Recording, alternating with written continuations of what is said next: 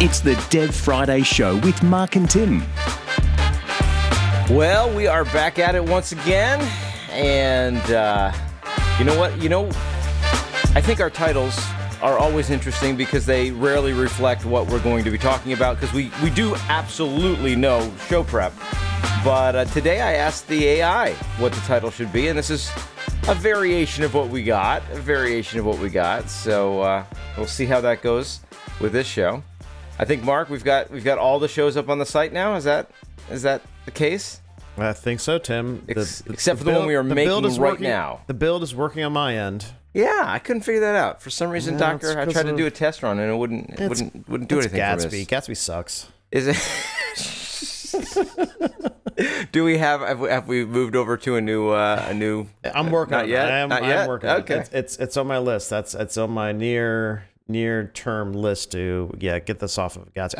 I yeah we I've talked about this with you. We're like yeah I, I was in love with Gatsby about like a year ago, and then since they you know made a bunch of changes, a bunch of library changes, and it started to break some things, and I was like I just have you know you get to the point of working on a project and you and that project depends so heavily on a framework or a, Wait a uh, second. on a platform Wait And a then- second. Are you saying you are not a fan of dependencies?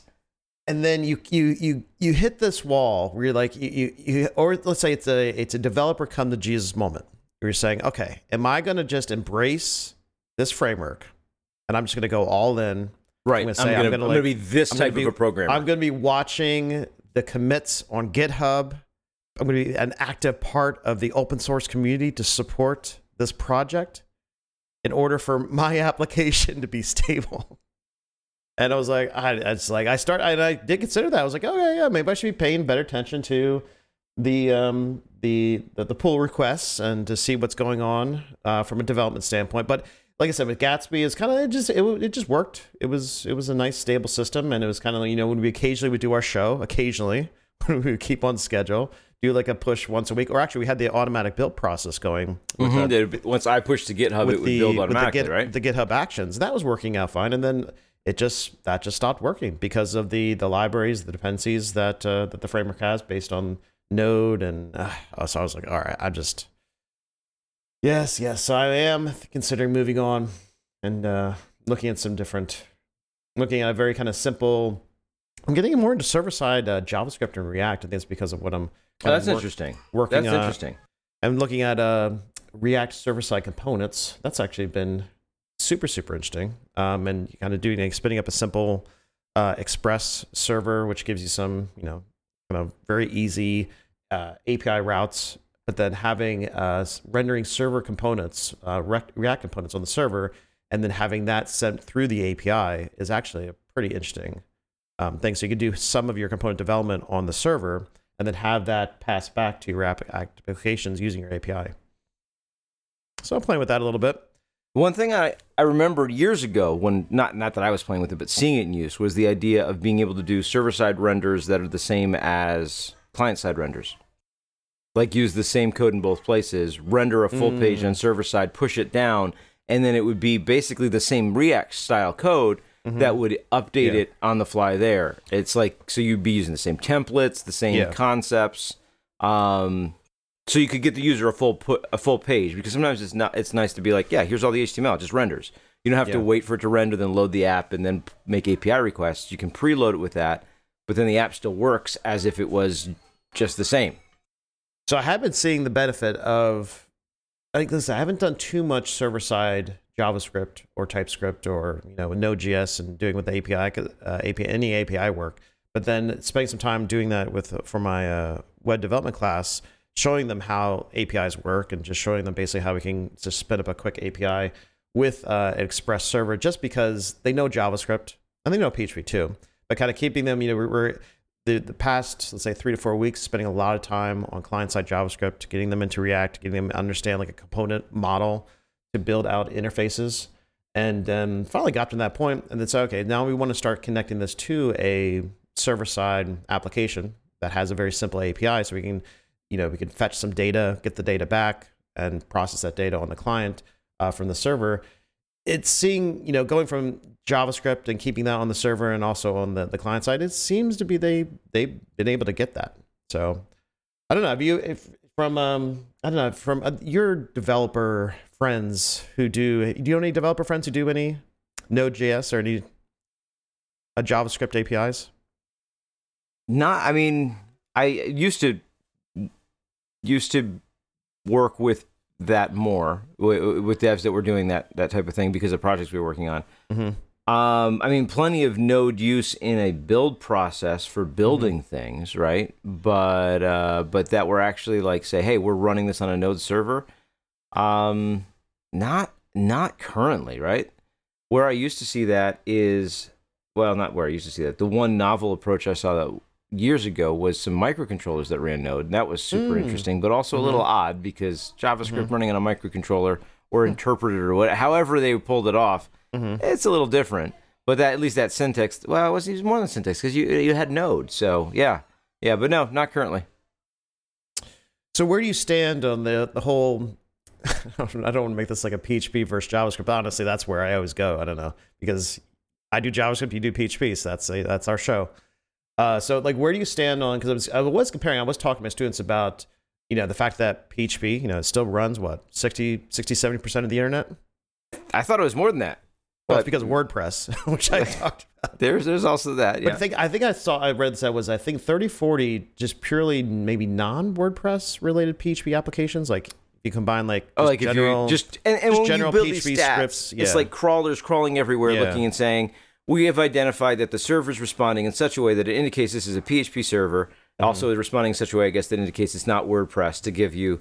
So, Mm-hmm. so you're seeing what some stats that say 30% of the internet runs on PHP, not it's like between like 30 it's between like 30 to 40 but then if you add WordPress into it it's like 70 yeah, oh yeah, yeah, yeah. that's what I bet but then think because I did talk to my students about that say yeah you know they learn PHP in the server side scripting class and you know PHP is is still the most popular uh, kind of uh, web web server web development language to build server side applications with uh, on the internet. So, but I wanted to show them this different way and kind of when we talked, we did a little compare and contrast of the the um, the process models. The so with um, uh, with Node.js with having its non-blocking asynchronous style process with a compare that to a PHP with a multi-threaded, still single single single process, but it can be run in a multi-threaded context. Correct? Am I correct about that? I believe I am. Like, okay, so on P- yeah, you can. I mean, it can handle multiple requests based on Yes, because on the server. each yeah, yeah, because each process is its own thread. Yes, yes. Now, And- but you can also do other things. But in a normal PHP Yeah. installation, yeah, you have one thread that is handling a request, eh, but your server will be able to be running multiple copies. but, but it is like, but within that thread, it's still it's still like a blocked process in a sense. You can't like add like another process to the same thread. I mean, in normal, traditionally, the way that you normally program PHP, that is that is basically the constraint in the model that we work on. Um, You can do other things that are novel and interesting. You can do asynchronous PHP. and Um, they're well, how okay, that's that's an interesting question. So how would you how would you set up like a asynchronous mul- uh, non-blocking threaded right. I don't. PHP system? I don't do a lot of that, right? Because for from a from what PHP code is normally doing, handle a request, the blocking in some ways can be useful, right? Like I know Mhm, yeah. this is what's going to happen. I don't have Yeah. I don't have any weird wait states where it's like, oh, we got to wait for that to finish up, but we're still spinning our wheels. But can PHP do that? Yes, you can run um, and especially with I think it was when generators came into the language that opened up a lot of possibilities. But even for years there were extensions that did that. Um, like the curl multi extension is a good example where it would allow you to be having or making multiple web requests, external web requests, and then kind of just waiting for them to come back and do other work while you're waiting. Uh, so non-blocking web Mm. Yeah. requests, and that's Yeah. that's how you would build something in PHP that would be able to crawl or make a whole bunch of web, web requests simultaneously because it could it didn't have to wait for each one to finish. It could be like, Yeah. oh, make this one, make this one. Oh, that one's done. Okay, and it kind of manages that in a in a in a loop of of of some kind, right? Similar to how you do async stuff. Um, PHP does. There are libraries and, and packages that that help you do async stuff with PHP. It's a So- lot of lift though because you'd have to have the async compatible whatever you're trying to do, right? Like there is an async like a MySQL driver Mm-hmm. that you should be able to do async SQL requests, which if you're doing a lot of data heavy stuff, you may not want to wait for the query to come back. You may want to do some other things while you wait for the big query to come back. Usually, where you find this is when we're using PHP not to handle web requests, but in a worker context Mm, where PHP is doing background processing, things like that. And you can say, well, why are you using PHP for that, not another language that might be better? Well, you're using PHP because that's what all your code's written in. You might as well just use the same code, use the same libraries, use the same business logic for the stuff that you've shifted off to be a background task. I remember, Um, I remember back in the day, Ruby was really good at that. Oh what a sh- of of shifting stuff into a background task? well, ha- you well just having like a, a worker process that's running. I remember back back in my uh, Ruby Oh, but and, yeah, and I'm Rails to- days, I'm- running ru- ru- running a, a Ruby kind of um, process that basically it's just a, a worker. It's just, it's just watching for jobs and then Right, kicking those right. off. Yeah, in PHP, yeah, yeah, but if you, yeah, there's a lot, yeah, there's a lot of things that we can do to to either yeah launch multiple processes or use async stuff to be. not saying it was the best efficient. approach, but it was Yeah. that was my first experience of dealing with like spinning up workers. That'd be like a constant process. Did, it, would did Ruby be- even use a queue or did it just like abuse Yeah. a database for that? No, it was it was a it was a queue. Yeah. Okay. but it was it was it was that was my first experience kind of working with that and kind of seeing like i said sometimes it worked well sometimes it i don't know but usually you would use a service that would manage the workers Right. so if yeah, the yeah. workers if something happened failed you know it would just you know spin the next one back up again so So you're explaining the different models. Uh, so Java, but because JavaScript or not JavaScript, but but when you're running a Node server, that's stateful. That's sitting there. It's accepting requests. It's spinning off new handlers essentially, and it's it's all in one process. If I'm not mistaken, right? but it's like a pro yeah it's a process that has like you know it has a queue built into it right so it accepts requests puts that within the um wins queue cycle and then kind of in the series of operations with it but uh, it was just interesting comparing contrasting thinking about php and talking about how the the default blocking nature of that single threaded well within that threaded process even though it could run in a multi-threaded context well the server um, and then kind of just comparing contrasting to the way Node.js works.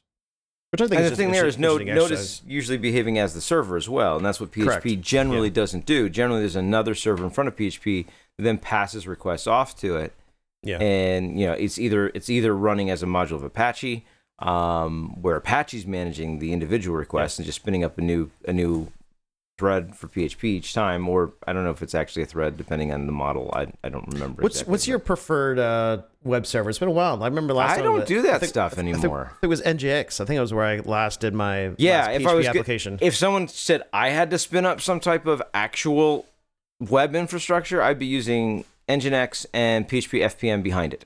So I'd throw a container of Nginx up there to act as the web server, and then tell it every request that should go to PHP, um, route it to make that request to another container that was running PHP FPM. So is Right. I think the standard anymore. If I, if I recall collect, correctly, but it's been a very long time since I had to do any of that. So well, I'm glad we could start off the show with some deep developer Yeah, talk, Tim, yeah, because I think is- the last not- show What was the last show? we we got pretty deep in the woods about just oh, we were chatting- just chatting talking about- about, chat- yeah, ChatGPT, AI yeah. and, and the future there. Yeah, yeah. which is yeah. interesting. It is like still, and I don't want to spend the whole show talking about it, but it is Somehow you are though. Somehow we're back I know, there, right? Yeah. It, it, it is. It is crazy. It's so crazy. It's so crazy. Yeah, because I think about this yesterday, how fast it's just moving. And I it, and I was excited about this when it first came out as a developer because I know people are up in arms saying, "Oh, the developers gonna be out of a job. But, you know, they're not gonna. You know, we're gonna have the AI code everything." And I was like, "Come on, settle Okay. down." You're gonna have the developers fix it, but okay. Yeah, exactly. I was gonna like settle down, settle down. And if you actually look at the code, yeah, it's super helpful. Like I look at it as like it's like well, the name implies co-pilot, or it's just like, like Right, your own right. personal kind Yeah. of tutor or guide in the sense of like saying usually you'd have to go to like Stack Overflow, go to Google, and had to hunt and peck for certain answers and try to figure that out. Which honestly, that if you get really good at that, if you can read like a hop on a Stack Overflow page and know within five seconds if that page is going to give you a good answer or not. That's a skill to be able to Yeah, well, but if that is your skill solutions. as a developer, if that is your skill, then yes, ChatGPT is going to replace you because it's probably Yeah. going to be. Though, But it let's, is- okay, let's for a second though. Before we go to, to down, have you tried Bard? No, and I was going to talk to you about that because I know I, Oh. I saw your tweet. I did not step into that because I was like, first of all, is it just invite only now? yeah, they sent out an email and an, they're like, we're inviting you. You know, you made the cut. You know, you're going to be our early adopters. So click this button. Yeah, you're gonna, we're giving you preview access to it. I'm like, okay, click this button. It's like join our waitlist. Like that's not preview access, Google. so I joined the waitlist, and then I guess six hours later, ten hours later, whatever, I got an email. Oh, you're welcome to Bard. Well, they need somebody to test it. Man alive. I, I I mean, I don't know. It's it seems to think that it can read the internet because I I paste it links, and that's that's been my fun my fun thing Yeah. is like analyze this data, tell me something about it, and it was it was really thoroughly wrong, is what it was. I gave it my thread from last week about passing, you know, playing a telephone with Mhm. ChatGPT and and Mhm. Midjourney, and I said, "Hey, can you summarize this thread?" And it said, "Sure." The thread is about the importance of being able to summarize information. It is not. The author, TJ Lytle, argues that being able to summarize is a valuable skill. I did not. That can help you in many aspects of life, such as in school. Didn't mention school. Work.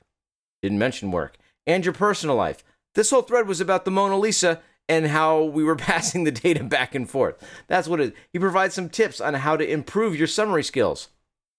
I didn't, such as reading widely. Didn't mention it. Practicing summarizing different types of information and getting beat feedback from others. None of this is in that thread. Not a thing.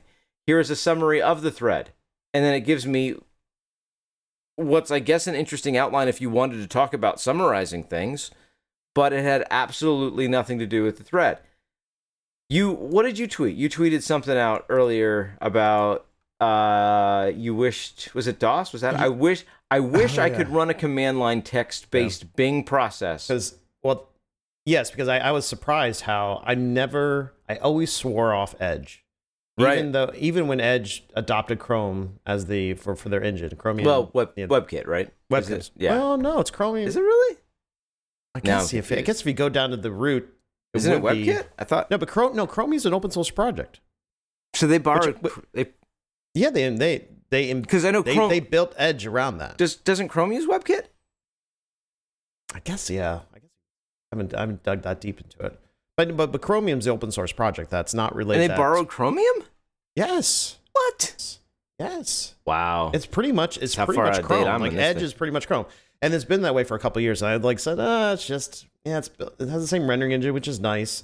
but I was like, I don't it's want like Microsoft. Chrome, but you don't have to worry about Google's privacy policy. You have to worry about Yes. Microsoft's And that's privacy what, policy. That, That's this nice. is my I like dilemma. I was I like starting that. to I was starting to go through this week. I was like, oh man, I was like, I I saw that they you know ChatGPT. I do pay for ChatGPT, and I saw that they uh, they released the the new what version four. Even though it's kind of slow, and I don't know, it's, it, it is it is good, but it just it feels really I've had- super slow. just like on that topic, I've had issues where I did that whole image back and forth thing where it actually described the images for me. Yeah. Now I give it stuff, it won't even parse the images. It's like I'm a language model, bud. I Yeah, can't it mu- follow links. I'm like, what are you talking about? You must be a did last week. Like I had, I asked it something yesterday, a programming question or something like that for about some code, and it and it gave me a, lo- it started to give me a real long answer and different kind of uh, blocks of code as different examples, but then it just stopped. Like I, I think I think it hit its own token limit or something like that and just stopped. I was like, all right, I'm not. So I went back to the 3.5 version because it was like the, the 4. It just seems like I don't know if it's a server issue or just a performance. You know, they haven't scaled it up yet. But yeah, I was going through this dilemma because I was like, okay, I'm getting really into ChatGPT. It's super, super useful. I'm it's minimizing the amount of searching I have to do on Google, and and it saves me a huge amount of time. So Bing, since everybody was talking about Bing incorporating ChatGPT into it, why didn't I try that out? So yeah, I opened up Edge because they do force you if you want to utilize a chat feature of uh, you know the Bing chat feature, you have to use Edge. You can't use a, another browser. Like I would prefer to use Firefox and just access you know the big the Bing search engine, but they force you to use Edge. Like all right, so I open up Edge, I start using it. Like yeah, it's not that bad, but then I'm like yeah, now I'm at the point where like I'm just giving Microsoft all my history and information every site I log into. Yeah, it's just keeping track of me now. So I'm like, all my privacy concerns, I'm just throwing out the window Yeah. Just for it speed, just- simplicity, and making make my job a little bit easier. I'm just not I- caring about my personal privacy anymore. I believe it was it was uh, Ben Franklin that said that that uh, those who give up their their digital privacy in exchange Yep. for ease of AI He was way ahead of his time. Does yeah, something about like deserve to be quoted by Abraham Lincoln. or something. I, I forget how that went, but it was it was like it was like that. It was like that. So you Okay. wished you could run Bing from the command line. Yes. And I told Bard, I said, "Hey Bard, write a witty response to this tweet." And Bard was like, "I'm not sure what's more impressive, that you've been to 80 countries or that you've found a way to make your passport look like it's been to 80 countries." Where is that coming from? I don't even understand it. And there was one point, it's gone away now, but there was like a there was like some UI where I could see the other things it thought might be possibilities. Mhm. And they were all terrible. It was like it was like you asked I don't know, like you just were give me three random comebacks that have absolutely nothing to do with it. Um. Oh, okay. Oh, oh, oh, oh, oh. I just tried it again. It got better. Here's a witty response to the tweet. I'm not sure if I should be impressed or scared that my AI assistant can write better jokes than me. You, the It's- AI doesn't know if it should. I don't. Oh, you because it's implying this is what you think. I don't know, but it's still a response to your same tweet Yeah. about Bing. And then it's telling me though, like now it's getting upset. Cause the next thing it, it gives me that in quotes, but underneath it it says, This response is witty because it is unexpected and clever. it also has a hint of self-deprecating humor, which is always appreciated. This is a train wreck, Google. I'm, so, Yeah, I I'm know. sorry. That's- I I'm think sorry. It, it's so interesting. I think because I'm not the only one who just I've, they're they're googling less. They're now switching from I, I wasn't using Google Chrome for a while. I was using um uh, my uh, Brave browser, which is you know based on Chrome. Uh, but eh, but yeah, I'm definitely not using Google as much. I think many many more people are doing the exact same thing. They're just they're switching over because it is just faster and you're getting better better answers. Um, but one thing I was thinking about this week as I was using because I you know I, I have thought about it would de- if developers embrace this, if they can kind of learn how to use it, build it into their workflows, it's definitely going to make them work faster. It's definitely going to be able to get them to solutions faster, be able to, you know, push more code. And but I did not expect that the fact of like how it's evol- it's getting super super fast. Like how like you're seeing even just the releases of the system. Like I think uh, ChatGPT is releasing uh, plugins, which I haven't seen that yet. I'm really looking forward to that. They have this plugin, so once you start a thread, you can add like a plugin to I guess the thread, and so it could. So if I want to have this thread also query websites or external or or Wolfram Wolfram Alpha, if I want to have another database, another data source that I want to pull into oh, ChatGPT oh, that's interesting. for the thread, they're gonna they have this like a plugin system that then developers can make plugins for to integrate with it. So I'm really looking forward to that. And then also just saying too, like I was noticing all these over the past month or so, all these startups that are have these tools built around on top of ChatGPT or one of these language models, and Microsoft is moving so fast to integrate because what they were showing off of how they're going to integrate this into their the Office suite or Oh, into right. the the the the the Teams application, Chat. which reminded me of what you showed me last week. Chat that group- that that uh, that that group chat API. Oh yeah, there's the and there's thing. They're building that in the Teams. Yeah. So basically, what you showed Yeah. me is that they're going to have that like a, an AI bot in like a Teams channel or thread that then you can that you can have a joint conversation with. So they're they're building these features into their existing applications. It's just going to kill all these startups who think like, oh, if I if I was like the first mover, All right, yeah. and, and built on top of these platforms, I can you know build a business that makes a lot of money. I'm like, no, well, Google, Microsoft's definitely going to do it, and Google probably will once they can figure out their their own AI. Uh, they're going to do the exact same thing and build out their own feature sets, and you know, I don't think it's it's a real good time to kind of try to build a business completely around you know these AI models that are dependent upon platform that are you know controlled by these platforms. Because wouldn't it be nice if we did have an open source kind of AI platform like OpenAI was in, uh, was initially intended to be? I mean, there's obviously two peop- two different arguments to that. Yes, that some people believe the But only then they realized, safe oh my AI gosh, we could make so much money, but then we could all- rule the world. Yeah, And then yeah. and then they just sold their souls to uh, Microsoft. I guess I guess you could say there's that. But yeah, yeah. Yeah. The, I mean, it's. I think the net is is understand how you can leverage AI, and I will say, uh, I did that yesterday. Somebody was asking a question how to do something. I just asked ChatGPT how to do it, and I was like, copy paste. There you go. Don't need it. I don't need to figure that out. Uh, I can I can I can have ChatGPT come up with a step by step. Go to this site, click this, click this. It should be able to figure out how to do Yeah, I- this I- thing in this application. I read an article how like the uh, HR is using it to fire people, like all these layoffs in tech that we're hearing about. Like I guess they they were able to analyze like the letters that the people are getting, and then compare the to let's say if you would try to request for this type of company, how and trying to see how close it is to a a uh, a layoff letter from coming out of ChatGPT. It's pretty close. Oh, people were taking the letters that they were getting, and so, then so developers are worried that they're going to get laid off by by AI. Well, well, they, they may pretty much are. They may. Okay, okay, okay. So people are like saying, asking ChatGPT to write this letter. Yeah. And then, you know, we, we need to lay off this type of employee. Could you write a, a, a letter to uh, so we can uh, lay them off? Hey, when you care the best to have a computer send the message, that's there's something. I feel I feel like that was a. I think that was the tagline at one point. Well, I'm glad that we're not spending all of our time talking about the AI stuff. That's good. That's good. Um, well, like I said, if I could get this back on my command line, if I could If you- access if you just could- my TMUX, my, my, my WSL, TMUX, NeoVim setup, if I could just query the, the Bing AI, right, integrate that right into uh, my workflow, I would definitely appreciate that.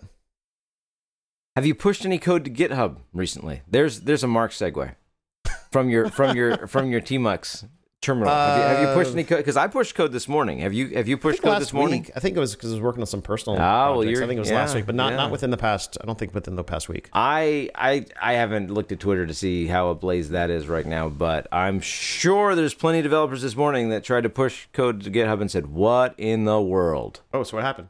So uh, when I when I tried to push the, the latest show, right, it told me, "Sorry, this server has been rejected. It doesn't match what is in your SSH known keys list."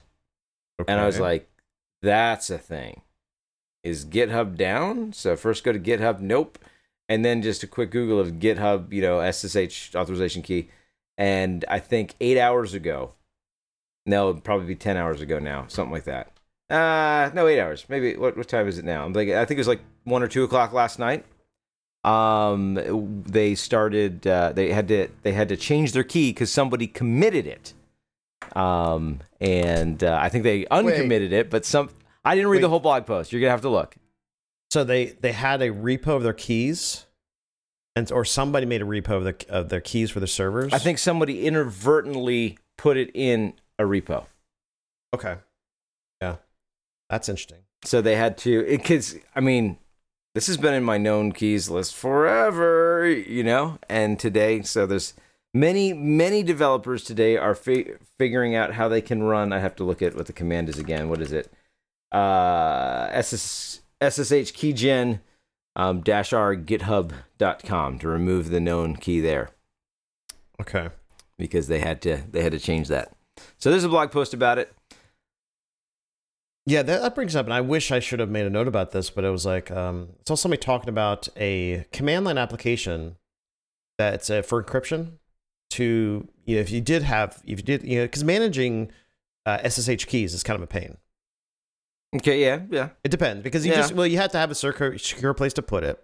You need to also make sure that place is backed up. So you, need, you just need to have a good workflow or a good plan about how you're going to manage these keys. That's what I, I feel. It feels it's always kind of a thing. Like I worry about, oh, where should I be putting this? Because I can't put in the repo, right? That's not good. That's exactly what you're talking about, right? Especially if it, even if it's a private repo, right? You're still opening yourself up if you're committing this key that's uh, this private key that that is your key to your server you're hosting your your uh, application on that could cause an issue but there is this command line enc- encryption it's like a vault encryption command line program uh, oh ansible vault that is i was trying to do a quick little search Oh yeah, yeah, it. yeah. I saw a developer talking about this and how they and it actually is pretty slick. It's just you just run the command Ansible Ansible dash vault um, on you know it's a, it's a Linux program. So on WSL, could probably spin it up. And so just run it and you basically pass it in your file or pass it in some text and then it'll output that out as an encrypted file that then you can then store. So what he was saying he's doing, yeah, if you wanted to have a repo of your private keys as long as they're encrypted, and apparently this encryption is trying to be what the the newer version uh, i can't remember the version they're using but it should be um, safe from the uh, once the the computers take over um, the quantum computers, quantum safe, I guess they're describing it as. So it's using higher level encryption that should be quantum safe. So I don't know. That's an interesting idea. So if all the keys were encrypted, and it, that process of uh, encrypting, decrypting was easy, would you store your keys in a repo and then push them someplace else? I don't know. Let's say let's say if you just had like just like we have a dot file, like you know, I don't know. Do you have a dot files repo? A, wh- a what? A dot files? Oh no, I don't. I don't. I mean, I probably So- should, but I, I. So, I so I have a dot files repo that I keep as just a public repo, and then in that repo, I was thinking, oh, I could put like a dot ssh directory inside of there, put my keys inside there, and commit it. I don't know if I'd make keep it public though, but if somebody viewed my public directory, they would just see encrypted files, like of Oh, the ssh Right, right, keys, right. right. So I don't know. It was something I was thinking about yesterday. I was like, ah, it would be easy. It would be easy and convenient. because then be you can of a- duplicate it. Because basically, I do a new Yeah. new machine. I make sure you know I, I copy the keys from my old machine. Oh, what, say it again. If I get a new machine, it's just I copy the keys from my old machine. Oh, from the old machine. Yeah. Know, and I do have backups, right? Like so, I have I have encrypted backups. You do just so- like a like a hard back, like a cold storage backup with like some drives, or what do you? What's your process look like? uh, right now I back up my my data to NAS on the network. Okay. And then encrypted backup to uh, to the cloud. So, All right. but to be clear, as I look at this, it's I mean the key that was leaked was not was not a uh, was not used to access anything. It was simply just the key used to identify the server. Mm. but still, the SSH, the uh, private key, was briefly exposed. They say in a public GitHub repository. So they just regened it, and now it's different. But uh, but that's I'm So sure many from- developers so woke when I up this Friday to- saying what's going on with my ability So to push. we'll just well, I just have to re-authenticate. Like what? What from? you just have to tell. uh, no, it's the SSH known hosts. So because Mhm. you talked Yeah. before, it's got the key. It says, "Yep, I know that." Well, I was wondering, are they going to force me to re-authenticate in order to create that host again, the host file? No, no. I mean, it's just the That's SSH host file, right? So Okay. be, if and and you know what? If you were connecting to, I don't know, if you if you push via via um, HTTP, Mm-hmm. shouldn't be a problem. Most of my repos are set up like that. Yeah. HTTPS. Yeah. yeah, but if you if you're pushing via Git, which I am, which goes over Yeah. SSH, then SSH is going to look and say, "Oh, you're push." SSH is going to say you're trying to connect to this IP address. I have a key for this IP address, and as the server identifies itself, that's no longer it. The public key that they Mhm. give me is no longer it. So I can't validate that this server is the same, and it gives you this big error that's like, "Hey, the remote host may have changed." And in this case, we know it hasn't because GitHub said they didn't. Um, so you just have to remove that that known key from your uh, from your SSH known hosts file. And there's a, there's an easy command to do it, and then you'll be able to push. But that was a surprise this morning when not only did Docker not run the uh, run my little test of of the site, but then all of a sudden I can't even push to GitHub. I was like, what's going on here? This this is gonna So you gonna be a do have- Friday. I know. We, I know. I was working on that before, and I haven't done Docker because I was. That's the other thing with Gatsby. Oh, man. Setting up a Docker image for that for the like a dot uh, for a Gatsby website, I had like huge issues. I had issues with, like just file permissions. Like if I would run my a Gatsby Oh, site, right, run the build it'd- process, It'd be like running it in Docker. Docker file, Yeah. it- and then try to then it just changed file. It's just Yeah, because if you just run things as the normal user in a Docker container, it's going to be root on your main system Mhm. because it uses that user ID. So you have to tell it to use your own user ID, and that means in Mhm. the Docker container it looks weird because it's like I have no So I- username. So I totally got Docker if I was just going to run it as a if I want to run a process like if I want to run a node command and basically just you know have a node alias to a a Docker instance or Docker image that I would, I would run that was working pretty good or if I would do that for PHP or any kind of one process I want like run, want to run a script we'll run it through a, a Docker image that I totally got that but once I started using build systems within a Docker container that's where it got to be just weird I couldn't Yeah, because what- sometimes yeah. build systems will be like I need to be root or I'm not root, and they get confused Yeah. too. Yeah, that's a that that can be a uh, that can be something that can use some troubleshooting, um, from my experience, for sure. Hmm. Well, what else you got going on, Mark? Well, I've just I've been in a been in a good headspace, Tim. I'm been like keep my head down, trying to stay out of trouble. You still looking for a new job? I'm trying not to talk about that publicly as much. Oh, Uh, try to keep it as. Uh, but I, yeah, I'm kind of. I'm still kind of. Uh, I got some questions for you then. But I'm just This- trying to like. I feel like this is this once the is still- summertime comes, I just need to get through the semester. Once That's the what you summertime said comes, last year. yeah. That's what, this is exactly the conversation we had last year. He's like, no, no. Once summer comes, I'm gonna. It's gonna be on the. I'm gonna Well- be on the job hunt, and then you're like, yeah, you know, I'm gonna do another year of this thing. Well, for you, since, since since this is just a conversation Between between, us, me and you, right, Between right. us, is- nobody nobody else listens to this, so nope, it's, it's fine. Not at all. I in the the re, the the linchpin to me feeling okay, I have to really start to make some progress on the next kind of phase of my uh, career or my life is because uh, my wife is retiring, Oh, okay. and like I said, I, I don't I don't think anybody at my school would listen to this because she was planning to announce this like during the summertime, like the beginning of, beginning of summertime. Wait, so, So this is happened. actually breaking news. This is No, the, I think the people who do the few people who do listen to this, I you know we have they know, but like for, to make it official, Gotcha, that's gotcha, that's kind gotcha. of and she has to give a certain period of time notice for uh for the school and well, everything. like consider this that time. so, but the thing is, yeah, that's kind of put in my mind. Said, okay, now that when the summer hits, semester's over, I got to really Be looking for that next try to. Well, I want to, you know, and I was ta- I was talking to my hairdresser about this yesterday after I got you, Sorry, you noticed I, I did get on? my Wow. my haircut. you Wow. know. Wow. So I was talking about yeah, how what Wait our summer second. plans were. Are you saying you have another therapist other than me? That's not an official therapist, but one Well, you use Tim, through other means. I talk to you each week. You know, you are my primary right. therapist. All My hairdresser, I see her like maybe like once a month, if that.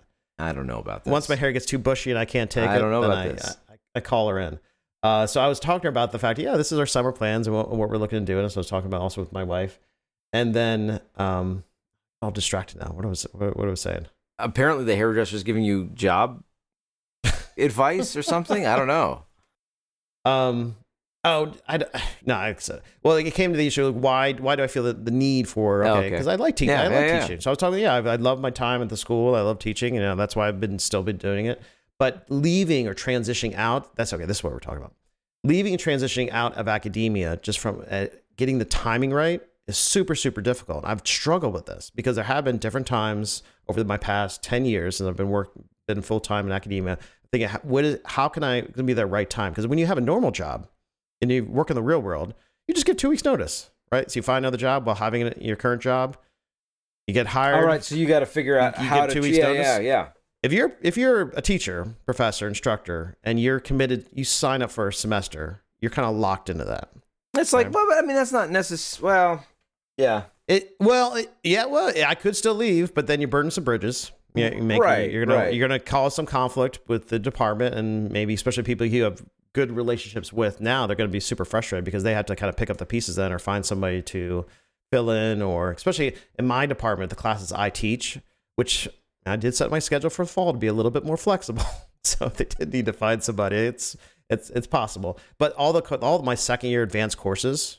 Like the reason I teach them because I'm the only one Right. at the college who can teach these courses. right. Uh, so it's and also to find adjuncts would be is, is a bit of a challenge unless I teach more for like first year courses, like first uh, semester, second semester courses. Those are a little bit more general, and finding adjuncts to teach those is a little bit easier. Um, but yeah, if you don't, you want to try to find that kind of sweet spot of how to transition out of academia, go back into working full time. It's it's difficult because you have to either do it during the summertime, which you have good what three months to do it, Right. or a sh- very short window, uh, but in the wintertime between, Between semesters. semesters. So yeah. yeah, Yeah. And I mean, you could be doing some of the work now if you wanted to hopefully get the leads. So maybe True, at, true. you know, you're not looking So- at in summertime and, and, because if, I mean, depending on the right fit, if you do it a couple months beforehand, most companies I think would be like, oh yeah, we can see you can start in June, mid June or whatever, whatever that, that would be with that schedule.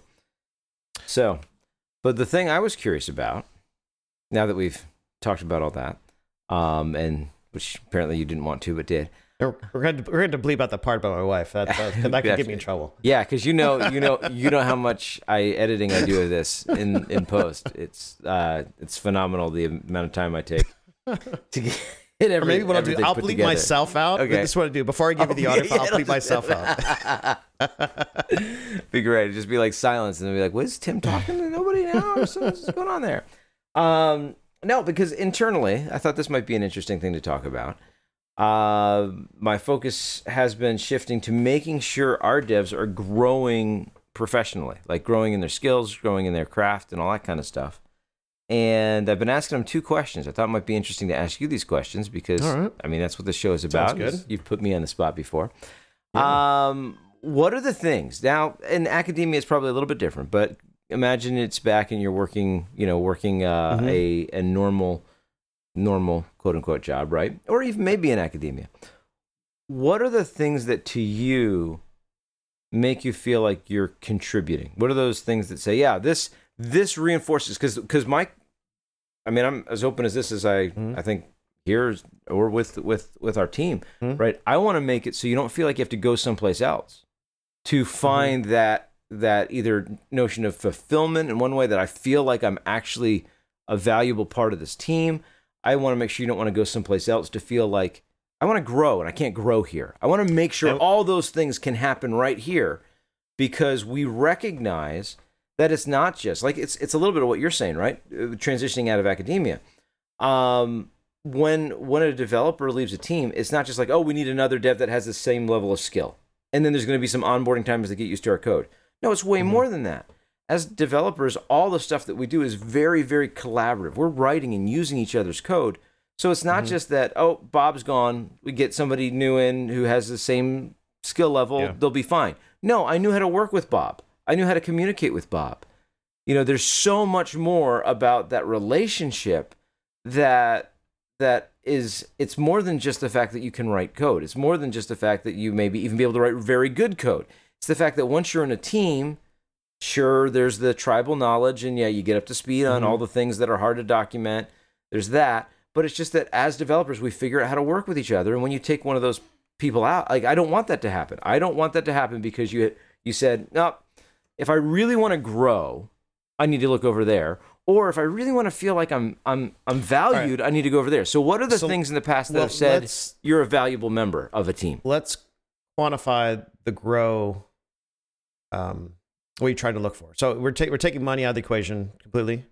Um, in this concept, yes, yes. I mean, I can. So- I, I want that not to be a problem either. so okay and then so for you say is grow. Do you mean grow as in a status level skill level?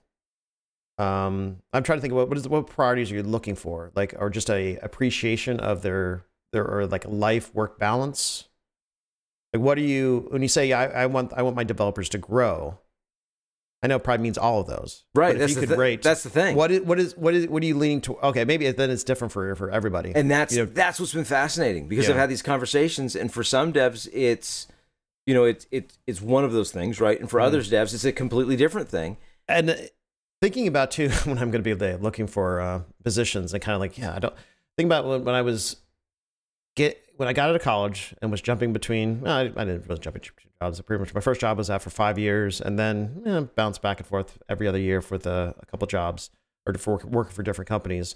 And starting off as a junior developer you know what and junior developers need support especially coming out of college and not having worked with other developers or worked in other companies before just getting them up to speed with uh not like I said not just the code base but also the way that the the developers like to work within the department understand kind of the structure of like when you're given let's say a task or you're brought into a project well what is that kind of um, process going to look like you know how what what, Right. what would be Right. the expectations of you understand the expectations of you um, is really really hard for like a, a junior developer now even though i haven't done What's what's interesting there, though, just uh, I think this to highlight that is like Yeah. what you're talking about is almost. We'll talk about development environments, meaning you know the computer, the system that you use, and how your environment is set up to Mhm. write code. But what you're talking about there is like understanding the development environment. It's it's Yeah. understanding the environment that you're going to be in, which has so much impact on both of those things. So okay, go, we'll get back to the environment too. But then when I was in, let's say, working full time before academia, I think I got to that mid level kind of developer kind of standing. But then I, you know, I went back and forth between designing and and like, I don't know. My my career path is kind of kind of crazy. But think about when I got to like that mid level, I didn't need as much support. What I appreciated more was a little bit more autonomy. So saying, okay, I when I'm given a project, do I have some freedom? and kind of the, how I'm going to solve that problem. You know, possibly. What is it that the autonomy communicate? Eh, this is out of curiosity. Like, what? Why was that important to you? because I wanted to feel that I had some type, some level of creative freedom within that project, especially because I think developers, eh, all developers are creative in some aspect.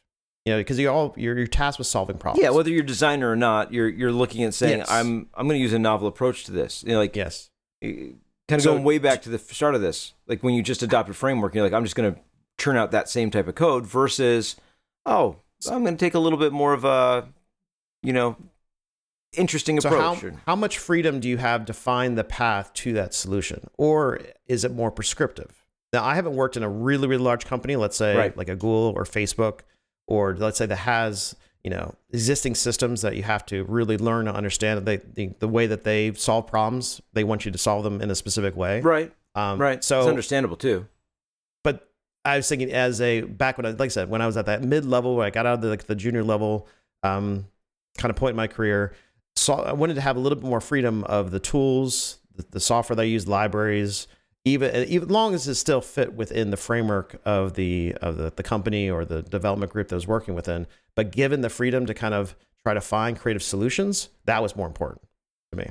So and and that's where, like, I don't. I, I want to understand a little bit more. Like that important because that felt good because you wanted to try new things and didn't want Mhm. someone to be Yeah. saying no, do you- this way. You wanted to discover it on your own. Exactly. Yeah, you still want to have that the creative freedom to explore. Okay. Was there an that- aspect? I just want to check. Was there an aspect in in that context when you say you want that freedom to explore? Was there an aspect of that validating to you that they trusted you?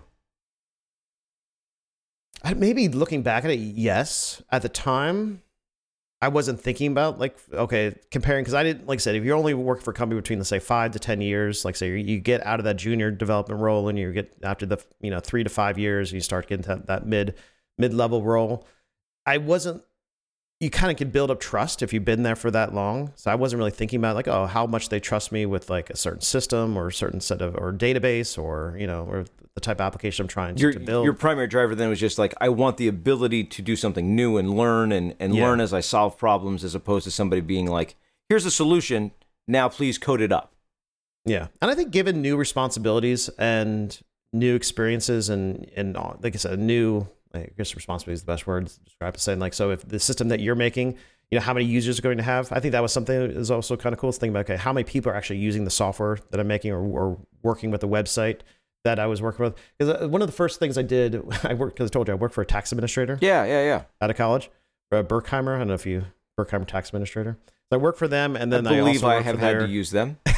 I've worked for their their uh, their sister company, which is an outsourcing company. So I spent time between both the, those companies, and I built their first online e-file system because I was the only person that did website work. So within a, a development group of I don't know, it was about like eight de- eight or nine developers. All the rest of them were still just writing like the server command line terminal based app uh, software that internally w- w- that the company was running on.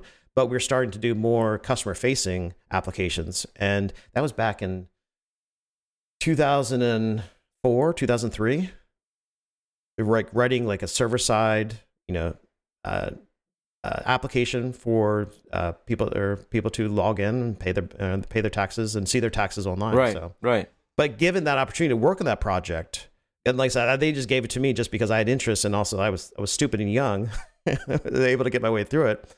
Uh, with some good, we actually had a consultant come in who was a little bit more experienced with it, so he's able to kind of work with me and kind of help me along uh, at the time. But just given a project like that, and then thinking about how many people were going to be using that system, that was also really Oh yeah, yeah, yeah. um, kind of a, a good kind of encouragement in, in your you know kind of help push you forward to try to do as best job as you can now thinking back where i'm at now and what actually you know there's the money aspect that's like could we if we take money out of it that's a big reason of like with academia you do hit a, hit a ceiling can't uh, can only make a certain amount and Oh, so when you're talking about growth and that may like okay, yeah, Yeah. you can't. There's so for me there's no there- more. there's two yeah, I there's two things that there's two things that drive me. First one is the money. That's the big thing. The second thing, I want to get I want to get back to working with smart people.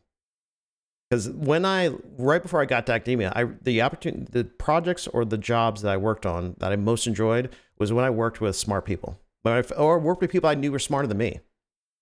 Right, that was because that challenges you, right? Yes. Yeah. So that's what I want to get back to. Like I, I want to be the stupid person in the room in a sense.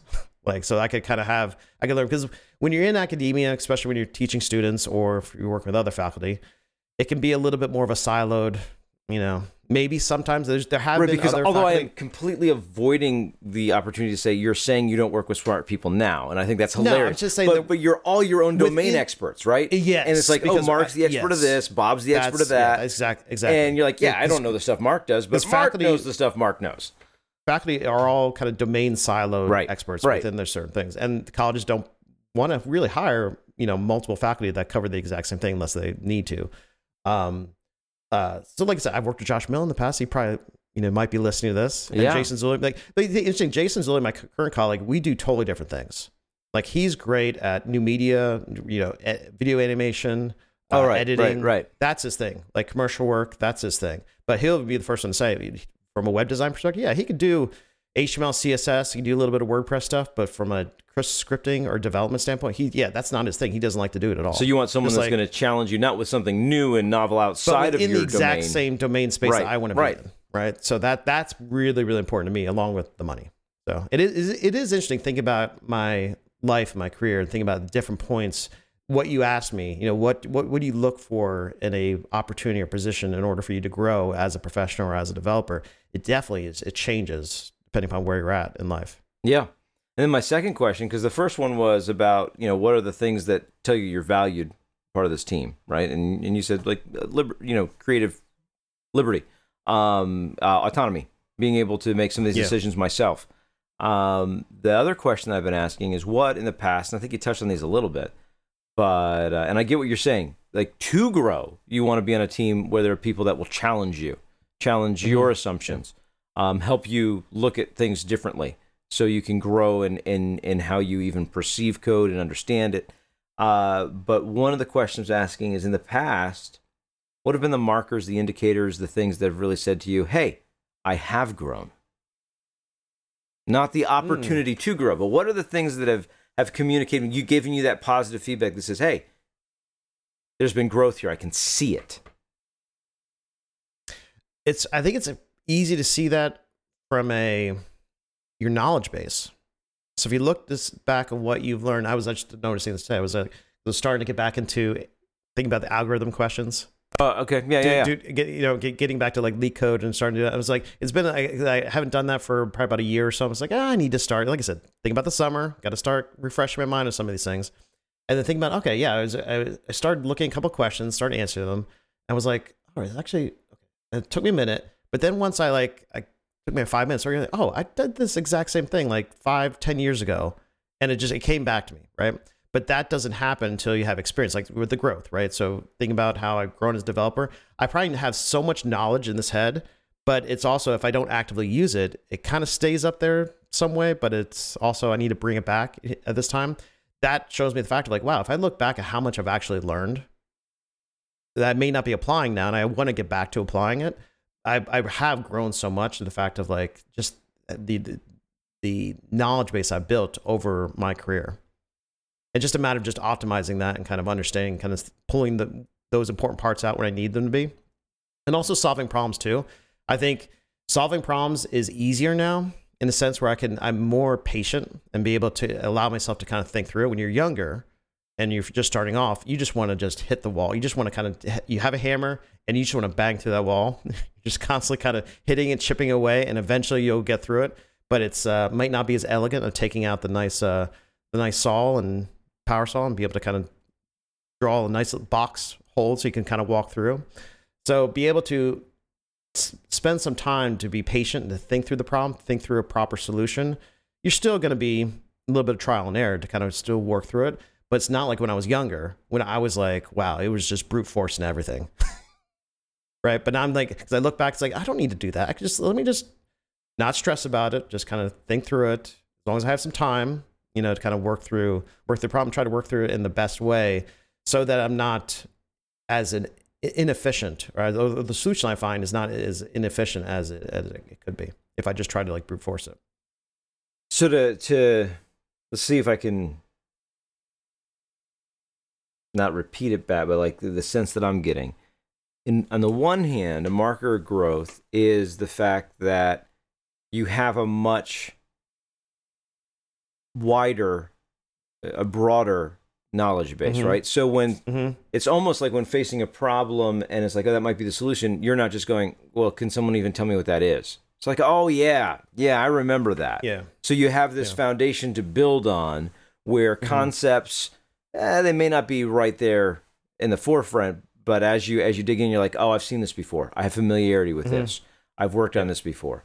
So that's the that's the one side, and then the other side is, and I almost is it not related that that when solving problems, it's not just the most direct, fastest, the one way I see to solve this. Is it not actually related because now you have a breadth of knowledge? There's a little bit more time to be like, well, let me let me think about this for a second and and before I take what seems to be the direct route, you know, the the obvious answer, Yeah. let me let me let Yeah. me think about some things based off of what I know, what I've experienced in the past, this breadth of knowledge now, and maybe I can come up with a uh, uh, a more elegant solution, uh, or maybe a quicker Maybe- solution. You know, And also thinking about when you're faced with a problem, like I'm I've never been the type to be afraid of challenges. Actually, I, I make up challenges just to make my life more difficult. Uh, but I know there are developers who maybe are afraid of because I see this in students all the time, um, who are afraid of taking on a challenge because they don't know they don't know the path. But then the more experience you get, the more you grow as a developer. You know that okay, there are many paths you can take. There are solutions, and a lot of the solutions that you'll find is a basic, maybe a variation of a solution that you've came across in the past. So that when I look at a problem, or if I learn, if I look at something I have to learn, like let's say if I if I want, to be hired as this type of senior developer, well, these are the things I need to know, right? And I haven't done these things in a while, so let me start making a list of them.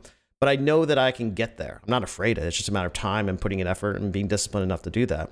But in the past, when I didn't have that, it did cause some stress. Like even though I'm not afraid to take on the challenge, just me working through the challenge or trying to figure it out was hugely stressful. And I think it, it gets to be easier when you don't have to worry about like, okay, you can get there. It will take some work. It will may it'll definitely be hard, but uh, you'll get there, right? And I think that's something that just comes with experience. and then that would be it would be confidence not that the problem is easier to solve but just the confidence that it is actually solvable Yes. versus yes. just like i don't even know yeah. maybe i'll be I able do, to s- figure I do out see that all the time with students who are like, though that that'll be a block where like though they don't know the solution and then they'll just expect just somebody to give it to them. Right? They're saying, "Oh, can you just show me?" You know, 'cause, you know, and I'm like, "Well, no, you kind of have to learn to kind of find your own find your own path in a sense. Like you have to use resource. I'll be your resource. I'll be you know, I'll be your help. right But you, but you're the one that has to kind of work through this issue kind of internally and kind of you know figure it out because that's how you, you build that skill. i actually asked ChatGPT what that was last well yesterday because i was looking for exactly like this this concept right which i think i think maybe maybe you can tell me the term that they gave me we'll see um, or maybe ChatGPT should should replace you um, Someday, I hope so. and we've got we've only got a couple minutes left, so I'll try to make this quick. But I asked it, what's the technique called where you spend at least a little time trying to solve a problem? So I think that's what you're saying. Like I ran into a blocker mm-hmm. and I can't. I mm-hmm. know I, I don't have an answer for this, and can you just give me the answer? But you want you want to live in that place where I'm, I'm at least thinking about trying to figure it out. So this idea of mm-hmm. okay, you at least are going to spend some time trying to figure it out, but you're not going to spend so much that you just spin your wheels and you're and you're you know you you never come up with it before you go to ask for help because you can you can have either side right? You can have the students that are like oh i can't figure this out. Somebody help me. And you can have the students that are like i can't figure this out but i spent three weeks working on it. It's like at some point you should have you should have been like hey can someone so uh so what Yeah, that's true. what what is that what is that technique or concept? Any idea? No? I don't know. ChatGPT told me it's often called productive struggle. And I guess it's, okay. it says that, what is it, in an educational context, productive struggle, struggle is also often encouraged as a way to foster deep learning and retention of information. So there you go. Next time you can just tell a student, hey, this is a productive struggle you're going through.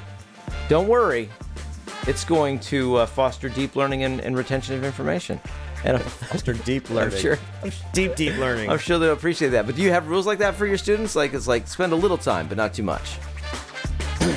Um, Well, we'll have to answer that next week. yeah, I have to think about yeah, that. we'll give. because I, I know I do, but the longer I teach, the long the the kind of the the slower I am responding to students.